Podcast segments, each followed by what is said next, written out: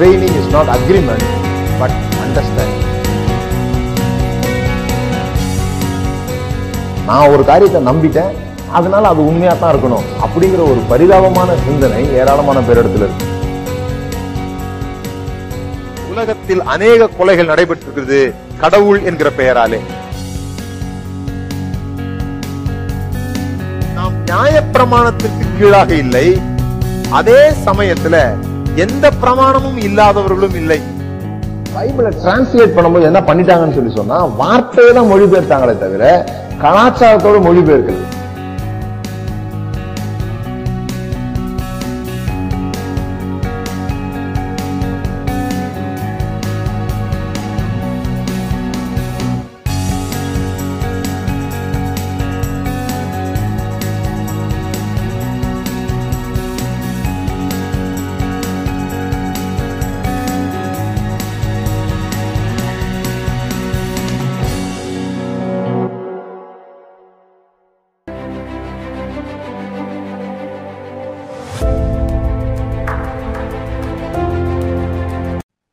இயேசுவின் நாமத்தினால் உங்களை வாழ்த்துகிறேன்.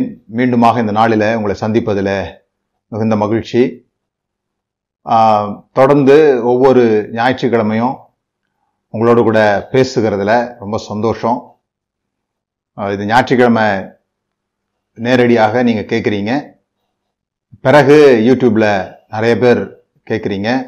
எல்லாருக்கும் என்னுடைய நன்றி. இந்த ஞாயிற்றுக்கிழமை பேசுகிறதுனால இது ஒரு கண்டிப்பாக ஒரு பிரசங்கம் என்பதில் தான் இருக்கணும் அப்படின்றது இல்லை. குறிப்பாக இந்த வாரம் நான் அது மாதிரி பேசாமல் என்னுடைய இருதயத்திலிருந்து உங்களோடு கூட பேச விரும்புகிறேன். குறிப்பாக ஒவ்வொரு வருடமும் இந்த பொங்கல் ஹாலிடேஸில் ரீதிங்கர்ஸ் கேம்ப் அப்படின்னு ஒரு கேம்ப் வைக்கிறோம், மாற்றுச்சிந்தை. இந்த இந்த முகாம் எதற்காகன்னு சொல்லி சொன்னால், பைபிள் அண்டர்ஸ்டாண்ட் பண்ணுறதுக்காக.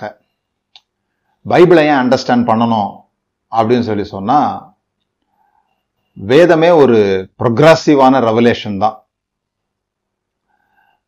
அது அப்படி இல்லாமல் அது ஒரு ஸ்டாட்டிக்காக நின்று போன ஒரு விஷயமாக அநேகர் கருதுகிறார்கள். அதாவது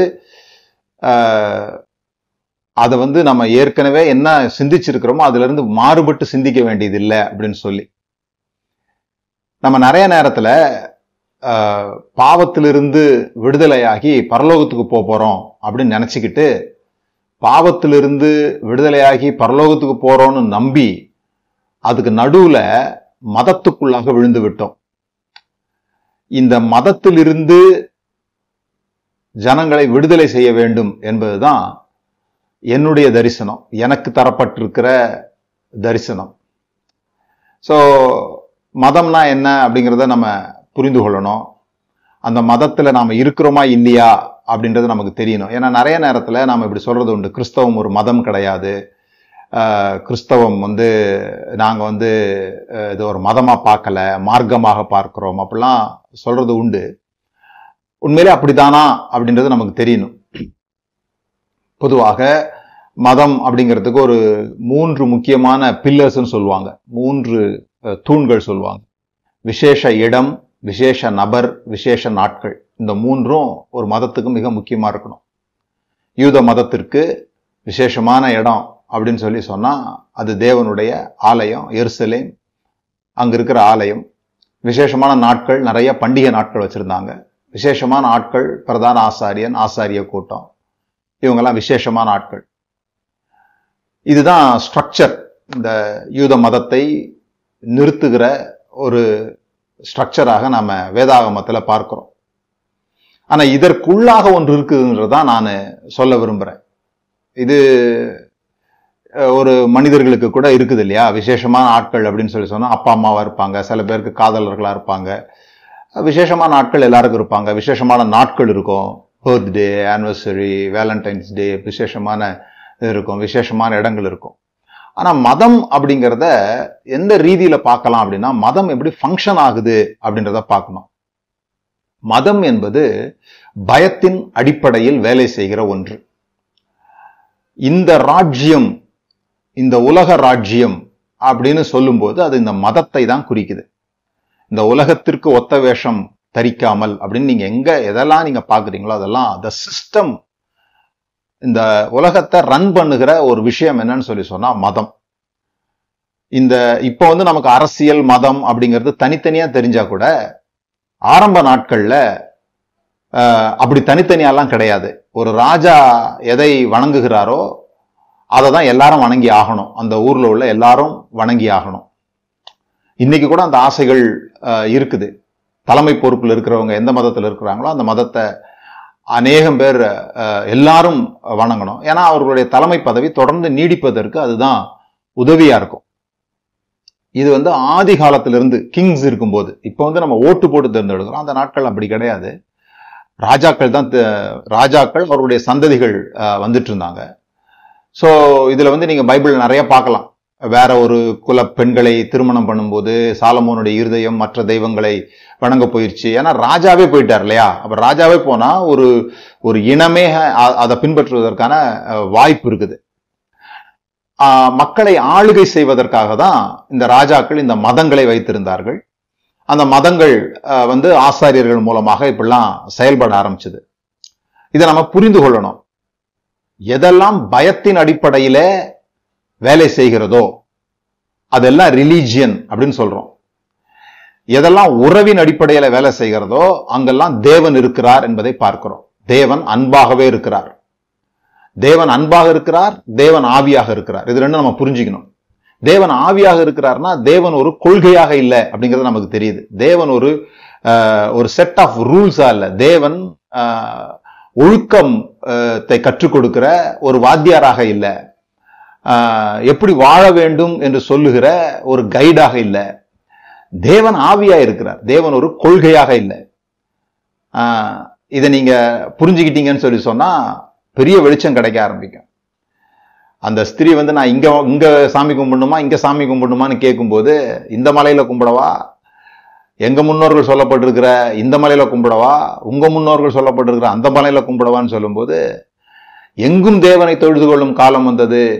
தேவன் ஆவியா இருக்கிறார்ன்றது நம்ம தேவன் ஆவி அப்படின்னு சொல்லும்போது சரீரத்துக்கு ஒப்பிட்டோம்.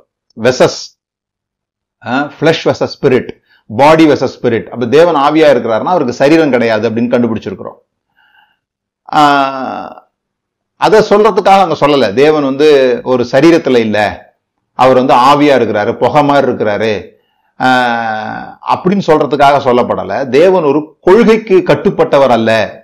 இந்த கொள்கைகள் எல்லாம் தேவனிடத்திலிருந்து வந்ததல்ல. இந்த மலையில இத்தனை படிக்கட்டுல இப்படி இந்த பாடல்களை பாடி, இந்த தொண்ணூத்தோராம் சங்கீதத்தை தொண்ணூறாவது சங்கீதத்தை பாடி கடவுளை வந்து தரிசிக்கணும், வருஷத்துல ஒரு நாள் தான் தரிசிக்கணும், இப்படிலாம் வைத்திருந்தார்கள் இல்லையா. இப்படிப்பட்ட கொள்கைகள் தேவன் அல்ல. தேவனிடத்திலிருந்து வந்ததாக நீங்கள் சொன்னால் கூட அந்த கொள்கை தேவன் அல்ல. தேவன் ஆவியா இருக்கிறார். ஆவியா இருக்கிறார்னா he can change. இந்த கொள்கைகளை எப்ப வேணாலும் மாற்ற முடியும். அதான் அதனுடைய அர்த்தம். பாருங்க, தேவன் எதுல கவனம் செலுத்துறாரு? கொள்கைகள்ல கவனம் செலுத்தல, ரூல்ஸ் ரெகுலேஷன்ஸ்ல கவனம் செலுத்தல. தேவன் உறவுல கவனம் செலுத்துகிறார். தேவன் உறவானவர் என்பதுதான் இயேசு கிறிஸ்து சொல்லிக் கொடுத்த, வெளிப்படுத்த விரும்பிய பிதா. அதுதான் ரொம்ப முக்கியம். அவர் எந்த ரூல்ஸ் ரெகுலேஷன்ஸும் இல்லை. இன்னும் சொல்ல போனா அவர் எல்லா கொள்கைகள் என்று சொல்லப்பட்ட அந்த யூத மதத்துல சொல்லப்பட்டிருந்த எல்லா கொள்கைகளையும் மீறுகிறவராக, உடைக்கிறவரை போல தோன்றுகிறவராக காணப்பட்டார் என்பதைதான் நம்ம வாசிக்கிறோம். ஆனா அவர் தொடர்ந்து நானும் என் பிதாவும் விலகவே இல்லை, நான் என் பிதா சொல்கிறதை கேட்கிறேன், அவரு அவர் அவர் என்ன செய்ய பார்க்க பார்க்கிறேனோ அதையே நான் செய்கிறேன், அவர் என்ன சொல்லுகிறாரோ அதையே நான் செய்கிறேன்னு கனெக்ஷனை நேரடியா பிதாவோட வச்சாரே தவிர, இந்த அவர்கள் காலத்தில் இருந்த வேதாகமத்தையோ அவர்கள் காலத்தில் இருந்த சட்டத்திட்டங்களுக்குள்ளாகவோ தன்னை அவர் வைத்துக் கொள்ளவில்லை. நம்ம இதை கவனிக்கணும் இல்லையா. மதம் என்பது பயத்தின் அடிப்படையிலேயும் உறவு என்பது அன்பின் அடிப்படையிலேயும் அமைந்திருக்கிறது. தேவன் அன்பாகவே இருக்கிறார். ஆகவே அவர் உறவை தேடுகிறார். இந்த உறவு நேரடியானதாக இருக்க வேண்டும் என்று விரும்புகிறார். ஆனா மனிதர்களுக்கு எப்போதுமே ஒரு புரோக்கர்ஸ் தேவைப்படுறாங்க. கடவுளையும் மனிதர்களையும் இணைக்கக்கூடிய, இடை நின்று பேசக்கூடிய, அல்லது கடவுளை குறித்து கடவுளை வெளிப்படுத்தக்கூடிய, கடவுளத்திலிருந்து சக்தி பெற்று அந்த சக்தியை அருளக்கூடிய, கடவுளை நேரடியாக எல்லாராலும் தொட முடியாது என்கிற ஒரு எண்ணத்தை விதைக்கக்கூடிய இடையில் உள்ள சிலர் தேவை என்று இடையில் உள்ளவங்க நினைக்கல, மக்களே நினைக்கிறாங்க. இதுதான் விழுகைன்னு சொல்றோம். அந்த நேரடி தொடர்பிலிருந்து விழுந்த ஒரு விஷயம் இருக்கு இல்லையா, அந்த விஷயம்தான் ரொம்ப முக்கியமா இருக்கு.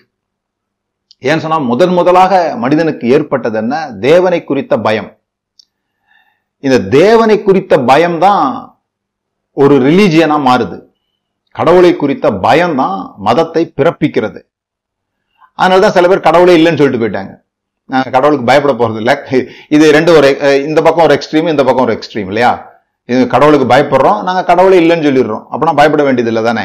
ஆனா வேதாகமம் தோட்டத்துல என்ன சொல்லுதுன்னு சொல்லி சொன்னா, கடவுளுக்கு பயந்து அவன் மறைந்து கொள்ளுகிறான், கடவுள் தன்னை ஏற்றுக்கொள்ள மாட்டார், இப்படிலாம் இருந்தாதான் ஏற்றுக்கொள்வார் என்று சொல்லி கடவுளுக்கு பயந்து அவன் தன்னை மறைத்துக் கொள்கிறான். அந்த பயத்தை நீக்கும்படியாக தேவன் வருகிறார், அவனை சபிக்கும்படியாக வரல. என்னையே நீ மீறிட்டியா, நான் சொன்னதே நீ கேட்கலையா, இனி நீ நாசமாத்தான் போவ அப்படின்னு சொல்றதுக்காக தேவன் அங்க வரல. அப்படிதான் நமக்கு போதிக்கப்பட்டிருக்குது. என்னன்னு சொன்னா, கடவுளை கடவுளுடைய திட்டத்தை மீறினதுனால தேவன் அவனை சபித்தார் அப்படின்னு சொல்லி. தேவன் சபிக்கவே இல்லை, தேவன் பரிதபிக்கிறார். தேவனுடைய உள்ளம் பரிதாபப்படுது. ஐயோ இப்படி செஞ்சிட்டியே, நெருப்புல கைய வச்சிட்டியே, இனிமே இது பெரிய பொக்களமாயிடுமே, அதுல சீழ்லாம் வருமே, அது ஒரு நாளும் மாறாத வடுவாக இருந்துருமே, இதனால தானே நான் சொன்னேன் நெருப்புல கைய வைக்காதுன்னு சொல்லி, இப்ப பாரு என்னெல்லாம் நடக்க போகுது, இது மாதிரிதான் இது நடக்கும் அப்படின்னு சொல்லி ஒரு சூடுபட்ட ஒரு சிறு பிள்ளைக்கு தாய் எப்படி பரிதபிப்பாங்களோ அப்படி பரிதபிக்கிற வார்த்தைகள் தான் அது. நீ இந்த பழத்தை சாப்பிட்டுட்ட, நான் சாப்பிட வேணான்னு சொன்னேன், இந்த பழத்தை சாப்பிட்டதுனால இனிமே உன் நெத்தி வேறு நிலத்துல விழதான் நீ உழைக்க வேண்டியது இருக்கும், நீ நீ விதைக்கிறது வந்து முள்ள கொடுக்கும், உனக்கு வந்து வலி அதிகமாகும், இதெல்லாம் வந்து நீ என்னை கேட்காதனால நான் உனக்கு தருகிற சாபம்னு கிடையாது, கான்சிக்வன்ஸ். நீ சாகவே சாவாயின்னு சொன்னதே தவிர நான் உன்னை கொல்லவே கொல்லுவேன்னு சொல்லலையே. இதை சாப்பிட்டா நான் உன்னை கொல்லுவேன்னு சொல்றதுக்கும், இதை சாப்பிட்டா நீ செத்து போயிடுவ அப்படின்னு சொல்றதுக்கும் எவ்வளவு வித்தியாசம் இருக்குது. அரளி விதையை குடிக்காத செத்து போயிடுவேன்னு சொல்றதுக்கும், அரளி விதையை குடிச்சா நான் உன்னை கொல்லுவேன்னு சொல்றதுக்கும் வித்தியாசம் இருக்குதா இல்லையா. அப்ப நம்ம எப்படி புரிஞ்சு கொள்கிறோம், இந்த தேவனுடைய பயம் அதுதான் இங்க மதத்தினுடைய ஆணிவேர். கடவுளுக்கு பயப்படணும் அப்படின்னு சொல்றது தான். பூரண அன்பு பயத்தை புறம்பே தள்ளும் அப்படிங்கறதான் சுவிசேஷம். அன்பு இன்னதென்று வெளிப்படுத்தினாரே தவிர தேவ பயம் இன்னதென்று வெளிப்படுத்தும்படியாக இயேசு கிறிஸ்து வரல. புரியுதுங்களா? அன்பு இன்னதென்று வெளிப்படுத்தப்பட்டது. தமது ஒரே பேரான குமாரனை கொன்று அவர் அன்பு இன்னதென்று வெளிப்படுத்தல, தமது ஒரே பேரான குமாரனை கொடுத்து அவர் அன்பு இன்னதென்று வெளிப்படுத்தினார். அப்போ இந்த மதம் எப்படி வேலை செய்து, முதல் முதலாக தேவனுடைய அந்த பயத்தை விதைப்பதின் மூலமாக, கடவுளுக்கு பயப்பட வேண்டும் என்கிற ஒரு காரியத்தை விதைப்பதின் மூலமாக தான் அந்த ஸ்ட்ரக்சரே உருவாகுது. அப்ப கடவுளுக்கு பயப்படணும்னு சொல்லி சொன்னா, எதெல்லாம் கடவுளுக்கு பிடிக்கும் எதெல்லாம் கடவுளுக்கு பிடிக்காது அப்படின்னு சொல்லி கொடுக்க ஆட்கள் தேவைப்படுறாங்க. ஏன்னா அவங்களுக்கு தெரியுது, அவங்ககிட்ட தான் கடவுள் பேசுறாரு. இதெல்லாம் மற்றவங்களுக்கு சொல்லு, இதை பிடிக்கும் இதை பிடிக்காது, எனக்கு பிடிக்கும்னு சொல்லு பிடிக்காதுன்னு சொல்லுன்னு சொல்லி ஒவ்வொருத்தட்ட ஒவ்வொரு மாதிரி பேசுறாரு. கிறிஸ்தவத்துல மட்டும் நாற்பதாயிரம் டினாமினேஷன் இருக்குது. எப்படி வாழ்ந்தா பரலோகத்துக்கு போகலான்னு சொல்லவும், எப்படி வாழ்ந்தா கடவுளுக்கு பிரியமானதுன்னு சொல்லவும் நாற்பதாயிரம் வகைகள் இருக்குது அப்படின்றது நமக்கு புரியுது. விதவிதமா பேசியிருக்கிறார் கடவுள். அதுக்கு என்ன சொல்லணும், எப்படி கடவுளுக்கு பயப்படணும், கடவுளுக்கு பயப்படணும்னா தண்டனைக்கு பயப்பட வேண்டி இருக்குது. அதான் ஹெவன் அண்ட் ஹெல் ஸ்ட்ரக்சர்.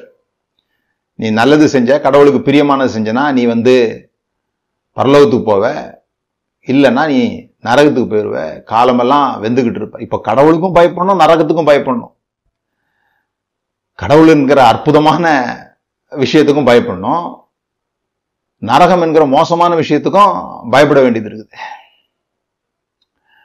இதெல்லாம் வந்து எவ்வளவு சிக்கலை உருவாக்குதுன்றது நீங்க இந்த கேம்புக்கு வந்தவங்க அடையிற விடுதலையை பார்த்தீங்கன்னா தெரியும்.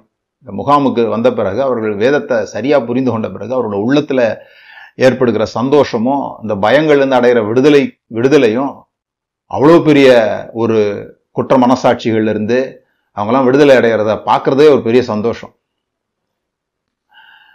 இப்போ இந்த பனிஷ்மெண்ட்டை சொல்லி தான் பயம்புறுத்துறாங்க. ஹோலினஸ், நீ பரிசுத்தமாக இருக்கணும். பரிசுத்தமாக இருக்கணும்னு எப்படி தெரியும்னு சொல்லிச்சுன்னா அதை நாங்கள் சொல்லித்தருவோம். இதெல்லாம் பரிசுத்தம். ஒரு சிலருக்கு இதெல்லாம் பரிசுத்தம், இன்னொரு சிலருக்கு ஒரு இதெல்லாம் பரிசுத்தம். ஏன்னா கடவுள் நேரடியாக நம்மக்கிட்ட பேசலை, யார்கிட்டயோ பேசி நமக்கு சொல்கிறார், நாம் அதை நம்புகிறோம் இவங்கள்ட்ட சொல்கிறாருன்னு சொல்லி. அப்போ அதெல்லாம் ஒரு ஒரு குழுவாக மாறிவிடுகிறது. அப்போ முதலாவது கடவுள் பயம், இரண்டாவது தண்டனை பயம். தண்டனைக்கு பயப்படுறோம். ஒரு ஒரு நாள் வரப்போது அன்னைக்கு நம்மளை தூக்கி நெருப்பில் போடுவாங்க. அந்த நெருப்பில் இருந்து தப்பிப்பதற்காகவோ அல்லது அங்கே தங்க ரோடு போட்டிருப்பாங்க, அங்கே வந்து சந்தோஷமாக இருக்கலாம், இந்த உலகத்தில் தான் சந்தோஷமாக இருக்க முடியல, அங்கே போயாவது சந்தோஷமாக இருக்கலாம் அப்படிங்கிறதுக்காக, இந்த நெருப்புலேருந்து தப்புவதற்காக நம்ம பயப்படுறோம். அதை பயன்படுத்துகிறாங்க. அதை எப்படி பயன்படுத்துகிறாங்க? இந்த பனிஷ்மெண்ட் எப்போ நடக்க போகுது? கடைசி நாட்களில், கடைசி நாட்கள், லாஸ்ட் டேஸ், வருக கடைசி நாள், இதில் இதுக்குரிய பயம். அப்போ முதலாவது எந்த பயத்திலேருந்து விடுதலை ஆகணும் தெரியுமா? கடவுள் கடவுள் பயம்னு சொல்கிறாங்க இல்லையா, அதுலேருந்து விடுதலை ஆகணும். ரெண்டாவது பனிஷ்மெண்ட் சொல்கிறாங்க இல்லையா, அந்த பயத்திலேருந்து விடுதலை ஆகணும்.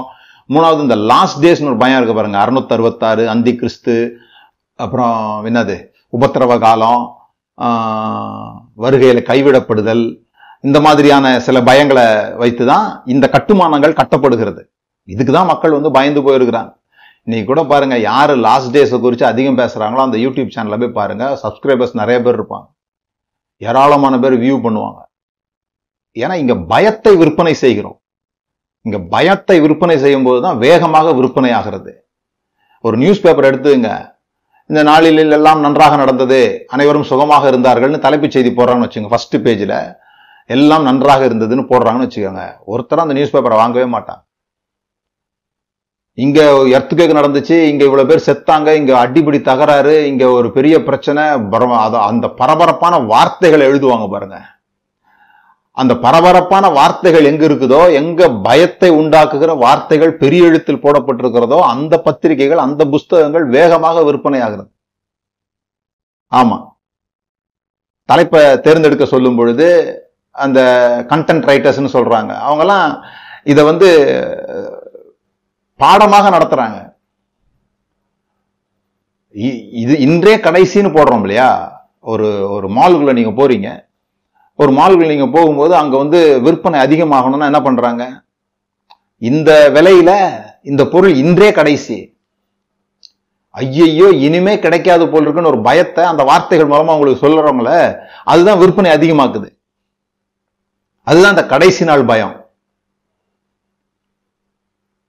இந்த கடைசி நாள் பயம், இந்த இதெல்லாம் எங்கே போதிக்கப்படுதுன்னு சொல்லி சொன்னால், நீங்கள் எப்படி கைவிடப்படாமல் இருக்கலாம்னா நீங்கள் ஒரு சர்ச்சுக்கு போகணும். வார வாரம் ஒழுங்காக சர்ச்சுக்கு போயிடணும். சர்ச்சுக்கு போனால் பரலோகத்துக்கு போகலாம் அப்படின்லாம் நம்பிக்கை இருக்குது ஜனங்களுக்கு. அது பெரிய குற்றம் மாதிரிலாம் யோசிப்பாங்க வரல அப்படின்னு சொன்னால். ஏதாவது ஒரு கூடுகைக்கு கண்டிப்பாக வாரம் வாரம் போயிடணும் அப்படின்னு சொல்லி, இதெல்லாம் நல்ல விஷயம் பாருங்க. கடவுள் எவ்வளோ சூப்பரான விஷயமோ, கடைசி நாளுங்கிறது எவ்வளோ சூப்பரான விஷயமோ, இந்த மாதிரி பரலோகன்றதெல்லாம் ஒரு நல்ல நல்ல விஷயமோ, சபை அப்படிங்கிறது ஒரு நல்ல விஷயமோ, அது மாதிரி எல்லாமே நல்ல விஷயம். ஆனால் இதை என்ஜாயே பண்ணுறதில்ல நம்ம, பயத்தின் அடிப்படையில். The motivation of fear. நீங்க ஆண்டவரை நீங்க பாத்தீங்கன்னா அவர் வந்து அன்பாக, உறவாக, அதனாலதான் வேதத்துல அடிக்கடி உடன்படிக்கை என்ற வார்த்தையை போட்டிருக்கோம். இதெல்லாம் தான் நான் விளக்கமா அங்க பேசுறேன். உடன்படிக்கை என்பது என்ன? அன் கடவுளுக்கும் மனிதனுக்கும் இருக்கிற உறவை வெளிப்படுத்துகிற அன்பின் வார்த்தை. உடன்படிக்கை என்றது என்ன? கடவுளுக்கும் மனிதனுக்கும் இருக்கிற உறவின் வெளிப்பாடை சொல்லுகிற வார்த்தை தான் இந்த உடன்படிக்கை என்பது. ஆனால் நாம் என்ன பண்ணிட்டோம்னு சொல்லி சொன்னால், பயத்தின் அடிப்படையில் வாழ நாம் தெரிந்து கொள்கிறோம். மனிதர்களுக்கு பயம் என்பது அவசியப்படுது. இந்த பயம் எப்படி கட்டுப்படுத்தப்படுதுன்னு சொல்லி சொன்னால், ரூல்ஸ் அண்ட் ரெகுலேஷன்ஸ். மனிதர்கள் தாங்கள் கட்டளைகளால் நடத்தப்பட வேண்டும் என்று விரும்புகிறார்கள். தோட்டம் இருந்தது, அந்த தோட்டத்தில் ஒரு நடுவில் ஒரு பழம் இருந்தது. அந்த பழத்தை சாப்பிடாதன்னு சொன்னார். ஏன் சாப்பிடாதன்னு சொன்னார்? இதை சாப்பிட்டினா நல்லது எது கெட்டது எதுன்னு நீனே தீர்மானிக்கிற உரிமையை நீ எடுத்துக்கொள்கிறாய் என்ற அர்த்தம். அது வரைக்கும் தேவன் தான் நல்லது எது கெட்டதுன்னு சொன்னார். என்ன சொன்னாரு, இந்த பழத்தை நீ சாப்பிட்டா அது நல்லதில்லை, இந்த பழத்தை நீ சாப்பிடலன்னா அது நல்லது என்ற தீர்மானத்தை தேவன் வைத்திருந்தார். அப்ப அந்த தீர்மானத்தை அவன் உடச்சிட்டு அவன் எடுக்கிறான்னு அர்த்தம், இந்த தீர்மானங்கள்லாம் நீ சொல்ல வேண்டாம், நாங்க பார்த்துக்கிறோம். Man replaced God with fruit. ஃப்ரூட்னா என்ன? விளைவு. நான் ஜெயிக்கிறதுக்கு, நான் விதைக்கிறதுக்கு நான் அறுத்துக்கிறேன், நானே என்னுடைய வாழ்க்கையை நடத்தி கொள்கிறேன். நீர் தருகிற கனி எனக்கு தேவையில்லை, நானே இந்த கனியை புசிக்கிறதுன்னு முடிவு பண்ணிட்டேன். இதெல்லாம் அதுக்கு பின்பாக இருக்கிற அர்த்தங்கள். இண்டிபெண்டாக இருக்க மனிதன் விரும்புகிறான், அல்லது அவனுடைய உரிமைகளை அவனே தீர்மானித்துக் கொள்ள நடக்கிறான். அப்ப வந்து ஆண்டவர் என்ன சொல்றாரு, விஷயம் அப்படி நடக்க போறது இல்லை, நீ தீர்மானித்து நீ வாழ போறது இல்லை. உன் உன் மனைவி உன்னை ஆளுகை செய்ய பாப்பா, அவள் ஆசை உன்னை பற்றி இருக்கும், நீ அவளை ஆளுகை செய்ய பார்ப்ப. ஏன்னா அப்ப ரெண்டு பேர் தான் இருந்த மாதிரி அந்த கதை வருது இல்லையா. அப்ப மனிதர்கள் ஒருவரை ஒருவர் ஆளுகை செய்ய முயற்சிக்கிறாங்க. கடவுள் அவர்களை ஆளுகை செய்து கொண்டிருக்கும் போது இந்த பிரச்சனை இல்லை. மனிதர்கள் தாங்களாக ஆளுகை செய்யணும்னு நினைக்கும் போது எப்படி கிரௌடை மேனேஜ் பண்றது? மதம் என்பது வேற ஒண்ணுமே இல்லைங்க, கிரௌடு மேனேஜ்மெண்ட். ஒரு கூட்டத்தை நிர்வாகப்படுத்துவதற்கு சில காரியங்கள் சொல்ல வேண்டியது இருக்குது. அதை பயத்தை உண்டு பண்ணாதான் கூட்டம் கட்டுப்பாட்டுக்கு வரும். அந்த பயத்தை யார் மூலமாக சொல்வது? கடவுள் மூலமாக. கடவுளை வைத்து ஜனங்களை பயமுறுத்த வேண்டும். அந்த கடவுள் மூலமாக பயமுறுத்தணும்னு சொல்லி சொன்னா அதற்கு ஸ்பெஷலான சில ஆட்களும் கடவுள் தண்டிப்பார் என்கிற செய்தியும் சொல்லப்பட வேண்டும். அந்த செய்தியை சொல்லுவதற்கு ஒரு குறிப்பிட்ட இடமும் அது எப்போ நடக்கும் அப்படிங்கிற ஒரு விஷயமும் சொல்லப்படணும். இதெல்லாம் அடிப்படையாக வைத்துதான் மதம் என்பது கட்டுப்பா கட்டமைக்கப்பட்டிருக்கிறது. இதை ஒண்ணுமே இல்லைன்னு காமிக்கிறதுக்காக இயேசு கிறிஸ்து வந்தார். அதனாலதான் இயேசு கிறிஸ்து சிலுவையில மறிக்கும் பொழுது திரைச்சீலை ரெண்டாய் கிழிந்தது அப்படின்னா என்ன, ஒரு துணியை கிழிக்கிறதுல என்ன இருக்குது? அது வரைக்கும் அவனை மறைச்சு வச்சிருந்தாங்க பாருங்க. வருஷத்துல ஒரு முறை தான், யாரோ ஒருத்தர் தான் உள்ள போக முடியும். உள்ள பயங்கரமான இப்போ அந்த மாதிரி விஷயங்கள்லாம் எவ்வளோ கதை சொல்லியிருப்பாங்க பாருங்க. உள்ளுக்குள்ள அந்த இருக்கும் இது இருக்கும், உள்ள போனா செத்துருவோம், உள்ள போறவங்களே செத்துற முடியும், அப்படிலாம் சொல்லி வச்சிருந்த ஒரு விஷயத்த டபக்குன்னு ஓபன் பண்ணி விட்டார். இது மூடி இருக்கிற வரைக்கும் தான் உள்ள என்ன இருக்குது என்ன இருக்குது என்ன இருக்குது, திறந்துட்டா ஒண்ணும் இல்லை. அதை தான் சிலுவையில இயேசு செய்றார். இந்த பயங்கள்லாம் ஒண்ணுமே இல்லை, செத்துருவோன்ற பயம் கூட இல்லை. கடவுளோடு கூட நெருக்கமா இருந்தா சாகும்போது கூட என் ஆவியை இடத்துல ஒப்படைக்கிறேன் அப்படி சொல்ல முடியும். ஸோ முதலாவது மனிதன் தேவன் வேண்டாம், நான் பழத்தை தெரிந்து கொள்கிறேன்னு சொல்லி அங்கதான் மதத்தை அவன் தெரிந்து கொள்கிறான். நீங்க ஆதாம விட்ட பிறகு நீங்க பாத்தீங்கன்னா காயின்கிட்ட தான் கதை ஆரம்பிக்குது. காயின் தான் நான் சொல்ற மாதிரி தான் கடவுளுக்கு காணிக்க அமைக்க அமைக்கணும், ஆபேல் சொல்லுகிற மாதிரி அமைக்கக்கூடாது, அது சரியான முறை கிடையாது அன்னு சொல்லி ஆபேலை கொலை செய்கிறான். இப்படி கடவுள் பெயரால் கொலை ஆரம்பிக்கிறது, கடவுள் பெயரால் ஆரம்பிக்கிற ஒரு சண்டை. இதான் மதம். என் மதம் சரியா ஓ மதம் சரியானா, நான் கொடுத்த ஆஃபரிங் சரியா, நான் கடவுளை வணங்குகிற, நான் கடவுளை ஆராதிக்கிற, நான் கடவுளை தொடர்பு கொள்ளுகிற முறை சரியா, நீ செய்கிற முறை சரியா, நான் படைத்த உணவுகள் சரியா நீ படைத்த உணவுகள் சரியான்றதுல ஒரு பிரச்சனை ஆரம்பிச்சு சகோதரர்கள் கொள்கிறார்கள் ஒருவர் ஒருவர். அப்போ எதை மனுஷன் இழந்தான்னு சொல்லி சொன்னா, முதலாவது நீங்க புரிந்து கொள்ள வேண்டியது, மனுஷன் பரலோகத்தை இழக்கல, மனுஷன் தோட்டத்தை இழந்தான், நிம்மதியை இழந்தான். இந்த தோட்டம் என்பது ஒரு பிளசன்ட் ஈடன் அப்படின்னு சொல்லி சொன்னா பிளசன்ட் அப்படின்னு அர்த்தம், டிசையர் அப்படின்னு அர்த்தம், ஒரு இன்பமான இடம். அந்த இன்பத்தை மனிதன் இழந்து போனான், பரலோகத்தை இழக்கல. அதே மாதிரி இன்னைக்கு கூட நம்ம என்ன தொடர்ந்து பிரசங்கம் பண்ணா, தேவ சாயல் ஆகணும் அப்படின்றது தான் பெரிய பிரசங்கம், தேவனை போல மாறணும். அன்னைக்கு பழத்தை சாப்பிடும் போதே அதுதானே அவங்க விரும்புனாங்க, தேவனை போல மாறணும்னு தானே விரும்புனாங்க. அதுதானே பிரச்சனைக்கே காரணமாகி போச்சு, தேவனை போல மாறணும்னு விரும்புனது தான் பிரச்சனை காரணமாகி போச்சு. இன்னைக்கு நம்ம தேவனை போல ஆகணும்னு நினைச்சிட்டு இருக்கோம். நாம எதை இழந்தோம்னு சொல்லி சொன்னா மனிதத்தன்மையை இழந்தோம், மனிதர்களாக இருப்பதை இழந்தோம். எப்படி ஒரு மனிதன் இன்னொரு மனிதனை கொல்றான், காயின் ஆபேலை கொல்கிறான், அதுதான் விழுக. அதனால்தான் தேவன் அன்பை குறித்து போதிக்கும்படியாக வந்தார். நான் யாரையும் கொல்ல போறதில்லை, அப்படின்றத போதிக்கும்படியாக வந்தார். இது ஒரு பெரிய விஷயம். நாம் அதெல்லாம் நான் தொடர்ந்து முகாம்களில் டீட்டெயிலாக பேசுகிற விஷயம். ரெண்டாவது, மோசே வந்தார். மோசே வந்து ஜனங்கள்லாம் விடுதலையாக்கி கொண்டு வரும்போது அப்பவும் ஆண்டவர் ஜனங்களை ஆளுகை செய்ய விரும்பினார். நான் உங்களை பார்த்துக்கிறேன், நான் உங்களை ஆளுகை செய்கிறேன், நான் உங்களோட நேரடியாக பேசுகிறேன். அப்பவும் ஜனங்க லாஸ் தான் கேட்டாங்க. எங்களுக்கு ரூல்ஸ் அண்ட் ரெகுலேஷன்ஸ் கொடுங்க, நீங்கள் வேண்டாம், எங்களுக்கு மோசே இருந்தால் போதும். தேவன் வேண்டாம், பணம் இருந்தால் போதும். தேவன் வேண்டாம், மோசே இருந்தால் போதும். பிறகு தேவன் வேண்டாம், ராஜா இருந்தால் போதும். அப்பவும் ஆண்டவர் சொல்றாரு தீர்க்கதரிசிகள் மூலமாக, நான் உங்களை ஆளுகை செய்கிறேன்னா இல்லை, எங்களுக்கு ராஜா தான் வேணும். நாங்கள் யாருக்காக அப்போ சொல்றாரு, ராஜா வந்தால் அவங்களை அடிமைப்படுத்துவாங்க, அதெல்லாம் சொல்றாரு. அவன் அவங்களுக்காக தான் வாழ்வான், அவங்களெல்லாம் அடிமைப்படுத்துவான். பரவாயில்ல பரவாயில்ல, எங்களுக்கு நீர் வேண்டாம், எங்களுக்கு ரூல்ஸ் அண்ட் ரெகுலேஷன்ஸ் வேணும். எங்களை ஆள மனிதர்கள் வேண்டும், சட்டத்திட்டங்கள் வேண்டும். அது ஒரு பழமா இருக்கலாம், அது மோசேவா இருக்கலாம், அது சவுலா இருக்கலாம். ஒரு ராஜா வேணும். இப்போ நான் சொல்றது தான் ஷாக்கிங். இதெல்லாம் உங்களுக்கு பெரிய ஷாக்கிங்காக இருக்காது. இப்போ நம்ம எதை ரீப்ளேஸ் பண்ணி வச்சிருக்கிறோம் தேவனுக்கு பதிலாக அப்படின்னு சொன்னால் வேதாகமத்தை. எப்படி பழத்தை தெரிந்து கொண்டோமோ, எப்படி மோசையை தெரிந்து கொண்டார்களோ, எப்படி ராஜாவை தெரிந்து கொண்டார்களோ, அதுபோல சில பேர் போப்பையும் சிலர் வேதாகமத்தையும் தெரிந்து கொண்டார்கள் தங்களை ஆளுகை செய்வதற்காக. போப்பை தெரிந்தவன போப்பை தெரிந்து கொண்டவர்களாவது ஒரு நபரை தெரிந்து கொண்டார்கள். ஆனால் போப்புக்கு பதிலாக வேதாகமம், சோலா ஸ்கிரிப்சுரா, வேதாகமம் மட்டுமே என்று சொல்லுகிறவர்கள், அப்படி ஒரு அதுதான் கத்தலிக்கிலிருந்து புரொட்டஸ்டான் பிரிஞ்சது. வேதாகமம் மட்டுமே, போப் சிங்காசனத்தில் உட்காரக்கூடாது, வேதாகமம் தான் சிங்காசனத்தில் உட்காரணும். தேவனுடைய வா ஒரு மனுஷன் சொல்றதை எப்படி கேட்கறது, தேவனுடைய வார்த்தை சொல்றதுதான் கேட்கணும்னு உட்கார்ந்தோம். ஆனால் இந்த தேவனுடைய வார்த்தையை இப்போ நாற்பதாயிரம் வகையாக பிரிச்சிருக்கிறோம். நாற்பதாயிரம் மனிதர்களுடைய குரல்கள் கேட்டிருக்குது.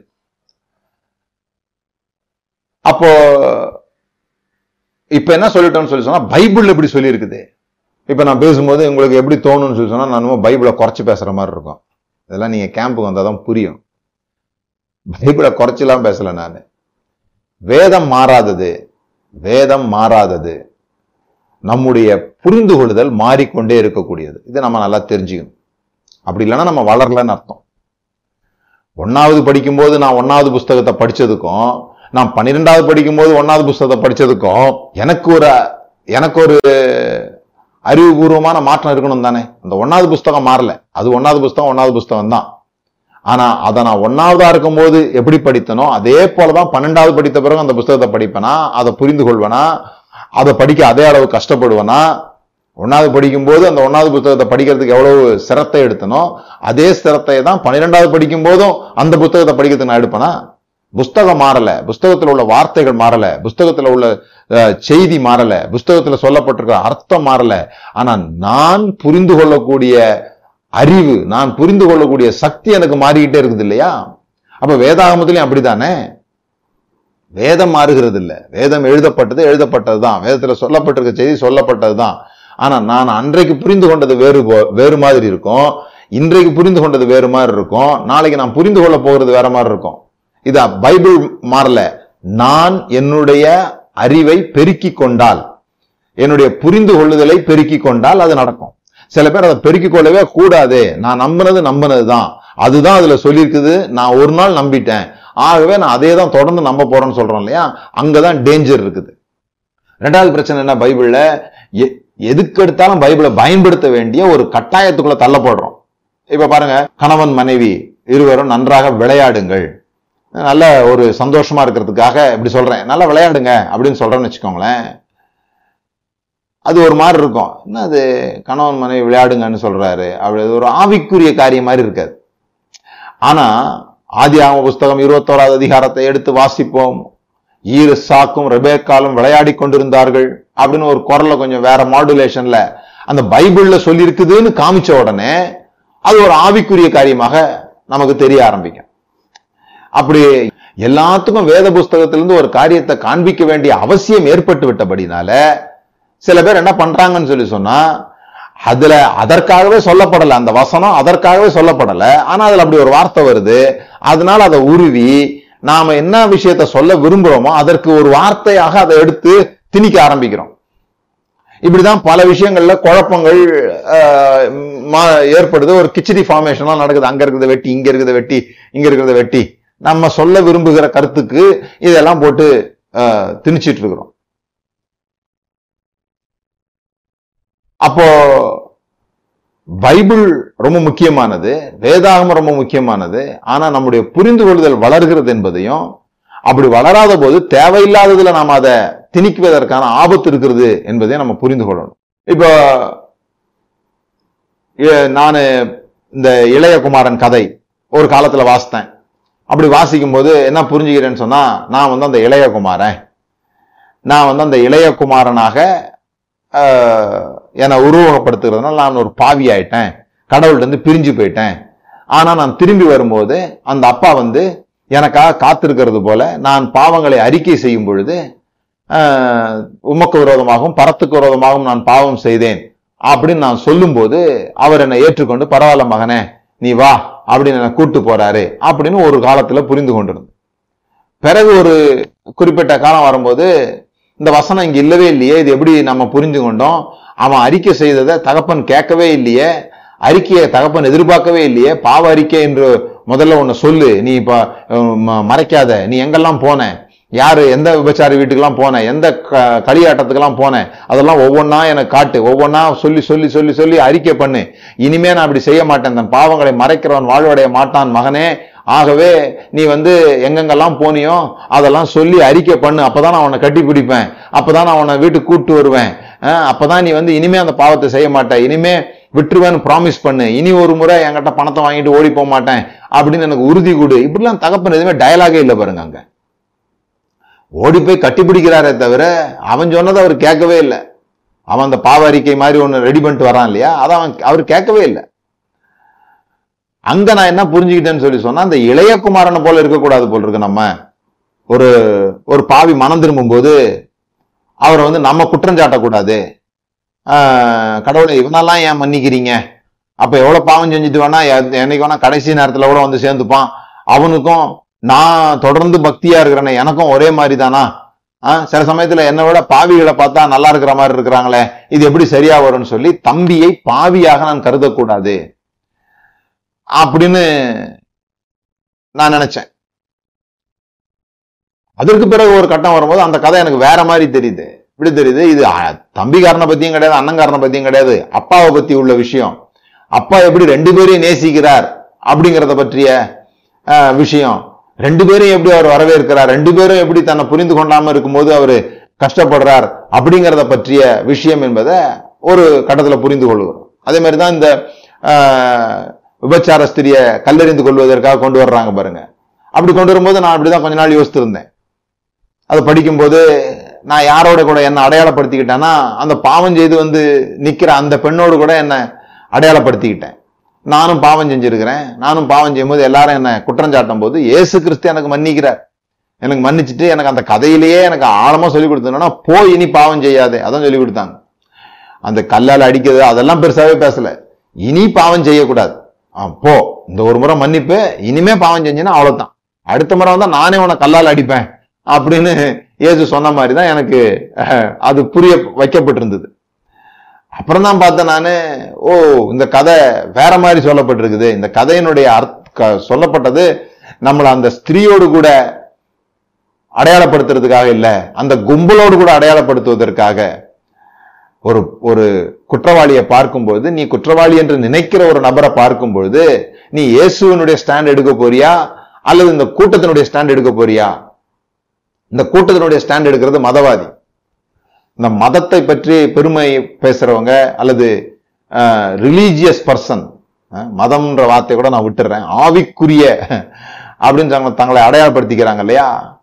அதுல நீங்க எப்படி கண்டுபிடிக்கலாம் அப்படின்னு சொல்லி சொன்னா, இந்த ஸ்டேட்மெண்ட்டை எழுதி வைத்துக் கொள்ளுங்க, எழுதி வைத்துங்க, நிதானமா சொல்றேன். அதனால அதாவது தங்களுடைய வயிற்றை குறித்தும் மற்றவர்களுடைய ஆத்துமாவை குறித்தும் அதிக அக்கறை கொள்பவர்கள் மதவாதிகள்.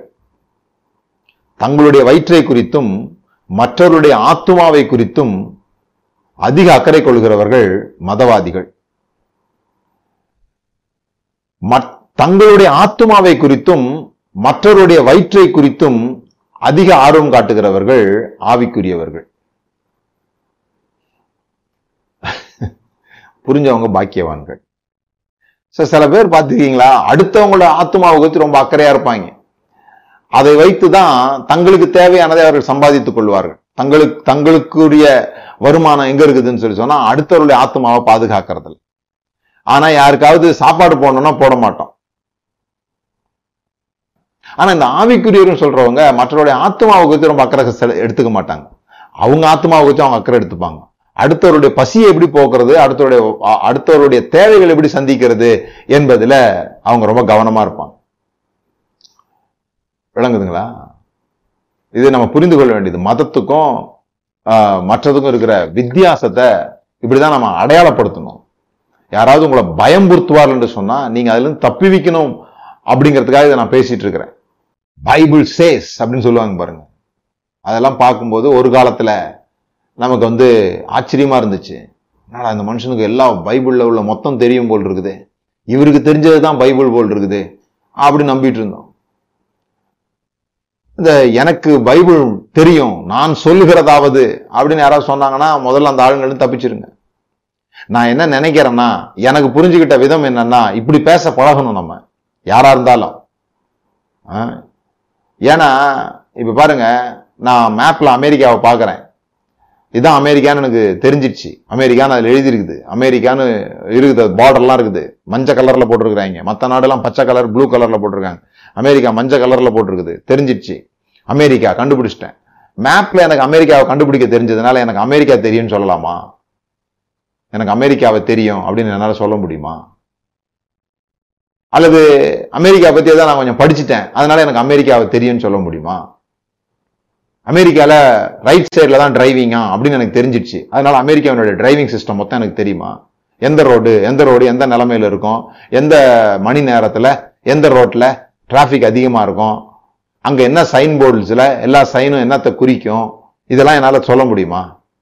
நான் போய் அங்கே வாழ்ந்து சில காலங்கள் அங்கே வாழ்ந்த பிறகு தான் எக்ஸ்பீரியன்ஸ் பண்ணாதான் எனக்கு அது தெரியும்னு சொல்ல முடியுமே தவிர ஒரு புஸ்தகத்தில் வாசித்துட்டு நான் எனக்கு தெரியும்னு சொல்ல முடியாது. ஒரு புஸ்தகத்துல வாசித்ததை வச்சு நான் முழுமையாக ஒரு மேப்பை பார்த்துட்டு எனக்கு அந்த ஊரை தெரியும்னு சொல்ற மாதிரி இருக்குது. நிறைய பேர் எனக்கு பைபிள் தெரியும் அப்படின்னு சொல்றது, அதுல நிறைய சிக்கல் இருக்குது. சோ இன்னைக்கு நான் உங்களுக்கு சொல்றது இதுதான். மதம் என்பது பயத்தின் அடிப்படையிலானது. அந்த பயத்திலிருந்து நம்ம விடுதலை ஆகணும். என்னென்ன பயம்? கடவுளை குறித்த பயம், அது தேவையில்லாதது. பனிஷ்மெண்ட் குறித்த பயம், தேவையில்லாதது. கடைசி காலத்தை குறித்த பயம், தேவையில்லாதது. வேதாகமத்தை குறித்த பயம், சபையை குறித்த பயம், இதெல்லாம் தேவையில்லாதது என்பதை நம்ம புரிந்து கொள்ளணும். இப்ப சில பேருக்கு அதுவே இப்ப நான் பேசுறதே ஒரு பயம். ஐயோ, இதெல்லாம் இல்லைன்னா அப்புறம் எப்படி நம்ம ஒழுக்கமா வாழ்றது அப்படின்ற ஒரு பயம், ஒழுக்கமா வாழக்கூடாதான்றதெல்லாம் இப்போ நிறைய பேருக்குள்ள மண்டைக்குள்ள ஓடிட்டு இருக்கோம். நான் அதெல்லாம் சொல்ல வரல. இதை நீங்க அடையாளம் கண்டுபிடிச்சுக்கோங்க. இந்த மதம் என்பதை சுற்றி இருக்கிற விஷயங்கள் தான் பவர், மணி, வயலன்ஸ். மூன்று காரியங்கள் இருக்கும். மதத்தை சுற்றி எப்பவுமே மூணு காரியங்கள் இருந்துகிட்டே இருக்கும். ஒன்று பணம், இன்னொன்று பவர், அதிகாரம், இந்த பொலிட்டிக்கல், இதெல்லாம் அதுக்கு பின்பாக தான் இருக்குது. இன்னொன்று இது ரெண்டும் இருக்கிறதுனால, பணமும் அரசியலும் இருக்கிறதுனால அங்கே கண்டிப்பாக வன்முறை இருந்துகிட்டே இருக்கும். யாரை யாரை கவுக்கலாம், யார் யாரை கீழே இறக்கலாம், இந்த மாதிரியான எண்ணங்கள் எல்லாம் இங்கே தான் ஓடிக்கிட்டே இருக்கும். ஸ்பிரிச்சுவாலிட்டியில் இது கிடையாது. நாம் ஆவிக்குரியவர்களாக இருக்க வேண்டும் என்று தேவன் விரும்புகிறார். அதை தான் வேதம் போதிக்கிறது. நாம் அதையே என்னவா மாத்திட்டோம்னா ஒரு மதம் சார்ந்த கருவியாக அதை மாத்திட்டோம். எங்ககிட்ட எல்லா பதிலும் இருக்குதுன்ற மாதிரி நடந்து கொள்றது தான் மதம். ஆனா நான் இன்னும் தேடிக்கிட்டே இருப்பேன். பவுல் சொல்றாரு, நான் அடைந்தாயிற்றுன்னு சொல்ல மாட்டேன், எனக்கு எல்லாம் தெரியும் நான் சொல்ல மாட்டேன். இயேசு சொல்றார், தேவனுடைய ராஜ்யத்தினுடைய நீதியையும் தேடுங்கள். அது ஆங்கில வேதாகமத்தில் உங்களுக்கு தெரியும், சீக், பி எ சீக்கர், தேடுகிறவர்களாக இருங்கள், நாடுகிறவர்களாக இருங்கள். அடைஞ்சிட்டோம், எங்களுக்கு தேவனுடைய ராஜ்யம்னா என்னன்னு தெரியும்னு சொல்லாதீங்க. தேவனுடைய ராஜ்யம்னா என்னன்னு நமக்கு தெரிஞ்சிடுச்சுன்னா நம்ம எப்படி அதை தேட முடியும்? அப்புறம் ஏன் தேடணும்? இப்போ தேவனுடைய ராஜ்யத்தை தேடுங்கள்னு சொன்னா என்ன? கான்ஸ்டன்ட் சீக்கரா இருங்க. ஏன்னா அவர் ஆவியா இருக்கிறார். அதுதான் அற்புதம். எனக்கு தெரியும், எனக்கு புரிஞ்சிடுச்சுன்னு சொல்லிட்டோம்னா அதுக்கப்புறம் தேடுறதுக்கு அங்கே ஒண்ணுமே இல்லை. இயேசு கிறிஸ்து ஏன் வந்தாருன்னு யூதர்கள்லாம் நினைச்சாங்க, ரோமர்கிட்டருந்து விடுதலை ஆக்குவார்ன்ட்டு. அவர் ரோமர்களை எதிர்த்து ஒரு வார்த்தை கூட பேசலை. அவர் பேசினதெல்லாம் உங்களுக்கு ஐயோ வெள்ளையடிக்கப்பட்ட கல்லறையன்னு பேசினதெல்லாம் இந்த பரிசேயர்கள் என்று சொல்லப்படுகிற மதவாதிகளை குறித்து தான் பேசினார். அதை தான் அவர் தீவிரமாக எதிர்த்தார். முக்கியமாக ஒரு விஷயம் சொல்லி நான் முடிக்கிறேன். மற்ற இருபத்தி ஓராம் அதிகாரத்தில் இப்படி ஒரு வசனம் நீங்கள் பார்க்கலாம். உன் தேவனாகிய கர்த்தரை உன் முழு இருதயத்தோடும் உன் முழு ஆத்துமாவோடும் உன் முழு சிந்தையோடும் அன்பு கூர்வாயாக அப்படின்னு சொல்லி உபாகமம் ஆறாவது அதிகாரத்தில் சொல்லப்பட்ட ஒரு வசனத்தை இயேசு இங்கே கோட் பண்ணியிருப்பார். ஆனால் கோட் பண்ணும்போது நமக்கெல்லாம் என்ன சொல்லி கொடுத்துருக்குறாங்க, ஒரு வசனத்தை கூட்டவும் கூடாது குறைக்கவும் கூடாதுன்னு தான் சொல்லி கொடுத்துருக்குறாங்க. ஆனால் இவர் ஒரு வசனத்தை மாற்றி விட்டார். என்ன சொல்லிட்டாரு, அங்கே என்ன இருக்குது தெரியுமா, உன் தேவனாய கர்த்தரை உன் முழு இருதயத்தோடும் உன் முழு ஆத்துமாவோடும் உன் முழு பலத்தோடும் அன்பு கூர்வாயாகன்னு இருக்குது. இந்த மத்தேயுவில் அந்த வசனத்தை ஒரு கோட் பண்ணும்போது உன் முழு பலத்தோடுன்ற அந்த பலம்ன்றத விட்டுட்டார்.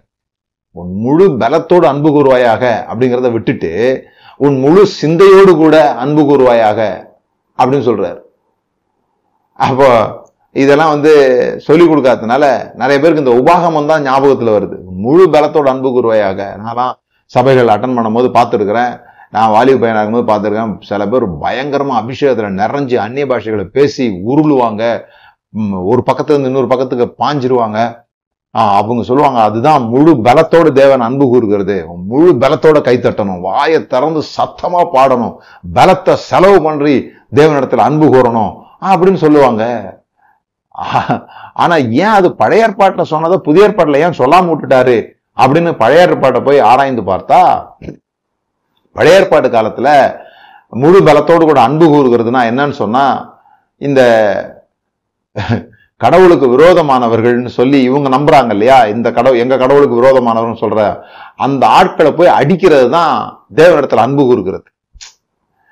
இப்போ எனக்காக இன்னொருத்தரை போய் நீங்க அடிக்கும் போது நான் என்ன நினைக்கிறேன்னா, நீங்க என் மேல அன்பா இருக்கிறீங்கன்னு நினைக்கிறேன். அப்படி புரிஞ்சுக்கிட்டதுனால அவங்க என்ன சொல்றாங்க, முழு பலத்தோடு தேவனுக்கு அன்பு கூறுகிறதுனா இந்த தேவனுக்காக ஒரு யுத்தம்னு வந்ததுன்னா, இந்த தேவன் பேரால ஒரு சண்டைன்னு வந்ததுன்னா முழு பலத்தோடு போய் எதிரி என்ன பண்ணணும், அடிக்கணும், அவன் பக்கத்துல தான் கடவுள் நிற்பாரு அப்படின்னு அவங்க நினைச்சிட்டு இருக்கிறான். ஆனா தேவன் என்ன பண்ணிட்டாரு, ஏசு கிறிஸ்து தேவ தேவன் மனித உருவுல வந்த ஏசு கிறிஸ்து என்ன சொல்றாருன்னா, உன் தேவனாய கர்த்தரை நீ முழு பலத்தோட அன்பு கூற வேண்டியதில்லை, உன் முழு சிந்தையோட அன்பு கூறு, யோசிடா அப்படின்ட்டார். தம்பி கத்தியை தீட்டாத புத்தியை தீட்டு அப்படின்ட்டார் அவரு. நீ சிந்தி. நம்முடைய மிகப்பெரிய பிரச்சனையே இந்த மதம் என்று சொல்லப்படுகிறது மனிதர்களை சிந்திக்க விடாது, கேள்வி கேட்கவே விடாது. ஏன் இப்படி இருக்கணும், ஏன் இப்படி இருக்கக்கூடாது, ஏன் இந்த மாதிரி நீ வந்து அப்படின்னா நீ அந்தி கிறிஸ்துன்னுருவாங்க. சில கேள்விகளை கேட்டா ஆன்டின்னு சொல்லிடுறாங்க இல்லையா, ஆன்டினா எதிர்ப்பாளர்கள். அதுபோல நம்மளை அந்தி கிறிஸ்து ஆன்டி கிரைஸ்ட் அப்படின்னுருவாங்க. இவன் வந்து நாங்க சொன்னதை நீ ஏத்துக்கலன்னா நீ கடவுளுக்கு விரோதமானவன், அதுதான் கடைசியில கொண்டு வருவாங்க. இப்படிப்பட்டவர்கள்லாம் கடவுளுக்கு விரோதமானவர்கள்ன்றவாங்க. யாரையாவது முக்கியமான சில ஸ்தாபிக்கப்பட்ட தலைவர்களை, ஸ்தாபிக்கப்பட்ட மத குருக்களை நீங்கள் கேள்வி கேட்டீர்கள் என்றால் இவர்கள் எனக்கு விரோதமாக பேசினான்னு சொல்ல மாட்டாங்க, கடவுளுக்கு விரோதமாக பேசினாருன்னு டைரக்டாக அங்கே கோத்து விட்டுருவீங்க. இதுதான் மதம் செய்கிற வேடிக்கை. இந்த காரியங்கள்லாம் நீங்கள் நான் பிட் பிட்டாக சொன்னேன், என்னுடைய இருதயத்திலிருந்து உங்களோட பேசினேன். ஆனால் நான் நம்புகிறேன் நீங்கள் எதற்குமே பயப்பட வேண்டியதுன்றதை நீங்கள் புரிஞ்சிருப்பீங்க. நான் நம்புகிறேன் யாருக்கும் எதற்கும் எந்த கொள்கைகளுக்கும் நீங்கள் பயப்பட வேண்டியதில்லை. அன்போடு கூட செய்யலாம், நிறையா விஷயங்களை நீங்கள் அன்போடு கூட செய்யலாம். நீங்கள் இப்போ செய்கிற காரியங்களே அன்போடு செய்யுங்க, ஒன்றும் பிரச்சனை கிடையாது. ஆனால் அது உங்களுக்குள்ள அன்பை பிறப்பிக்கலை, அது வெளியிருந்து தள்ளுறதும் பயத்தினால, நீங்கள் செய்கிறதும் பயத்தினால, அது உங்களுக்குள்ளேருந்து ப்ரொடியூஸ் ஆகிறதும் பயத்தை தான் உருவாக்குதுன்னா செக் பண்ணிக்கோங்க. மேலும் இதை பற்றி தெரிந்து கொள்ளணுன்னா கண்டிப்பாக எங்கள் முகாமுக்கு வாங்க. இந்த மூன்று நாள் கருத்தரங்கள், அது மூன்று நாள் முகாம். முகாம்னு ஏன் சொல்கிறோன்னா, அங்கே தங்குறதுனால அதை முகாம்னு சொல்கிறோம். அந்த மூன்று நாள் கேம்பில் இருந்தீங்கன்னு சொல்லி சொன்னால், நான் ஒவ்வொரு நாளும் காலை எட்டுலேருந்து இரவு எட்டு மணி வரைக்கும் பேசுகிறேன். அதில் எல்லா விஷயங்களிலேயும் நம்ம கண்களை திறப்பதற்கு எப்படி நம்ம தவறாக இந்த காரியங்களை புரிந்து கொண்டிருக்கிறோம் என்று சொல்லும் பொழுது தான் நம்ம கண்கள் திறக்கப்படுது. அங்கே ஏதோ ஆசிரியர் மாணவர் உறவில் நான் பேசுறதில்லை, நான் எனக்கு தெரியும் உங்களுக்கு தெரியாதுன்றதுல பேசுறதில்லை. நான் புரிந்து கொண்டதை, நான் கற்றுக்கொண்டதை உங்களோடு கூட பேசி உங்ககிட்ட இருந்து அதற்கான ரெஸ்பான்ஸை எதிர்பார்க்கிற ஒரு விஷயமாக தான் அதை நான் செஞ்சிட்ருக்கிறேன். ஸோ இன்னைக்கு நம்ம ஜோம் பண்ணுவோம், கர்த்தர் நம்முடைய கண்களை திறக்கட்டும், பயங்கள்லேருந்து நம்ம விடுதலை ஆகும். பிதாவே இயேசுவின் நாமத்தினால் நான் ஜெபிக்கிறேன், இந்த நாளில் எல்லா விதமான பயங்கள் அதை வைத்து யார் எங்களை ஆளுகை செய்ய முடியாதபடி நாங்கள் உம்முடைய நேரடியான ஆளுகைக்கீழாக இருக்க விரும்புகிறோம். பரிசுத்த ஆவியானவரால் நிரம்பி நாங்கள் ஆவியினோ ஆவியினாலும் உண்மையினாலும் உண்மை ஆராதிக்கிறவர்களாக இருக்க விரும்புகிறோம். அதற்கான வாய்ப்பு எங்களுக்கு உருவாகும்படியாக ஜெபிக்கிறோம். நாங்கள் மதங்களிலிருந்தும் பயங்களிலிருந்தும் விடுதலையாக விரும்புகிறோம். அந்த விடுதலை எங்களுக்கு உண்டாகட்டும் என்று சொல்லி ஜெபிக்கிறேன் இயேசுவின் நாமத்தினால் பிதாவே, ஆமென். தொடர்ந்து சந்திப்போம். கர்த்தர் உங்களை ஆசீர்வதித்திருக்கிறார். இதையெல்லாம் கற்றுக் கொடுக்க தான் ஜனவரி மாதம் ரெண்டாயிரத்தி இருபத்தி ரெண்டில் பொங்கல் ஹாலிடேஸில் தஞ்சாவூரில் மாற்று சிந்தை முகாம் நடத்துகிறோம். வேதாகமத்தை பற்றி ஆழமான காரியங்களை கற்றுக் கொடுக்க அதில் உங்களை கலந்து கொள்ள அன்போடு அழைக்கிறேன்.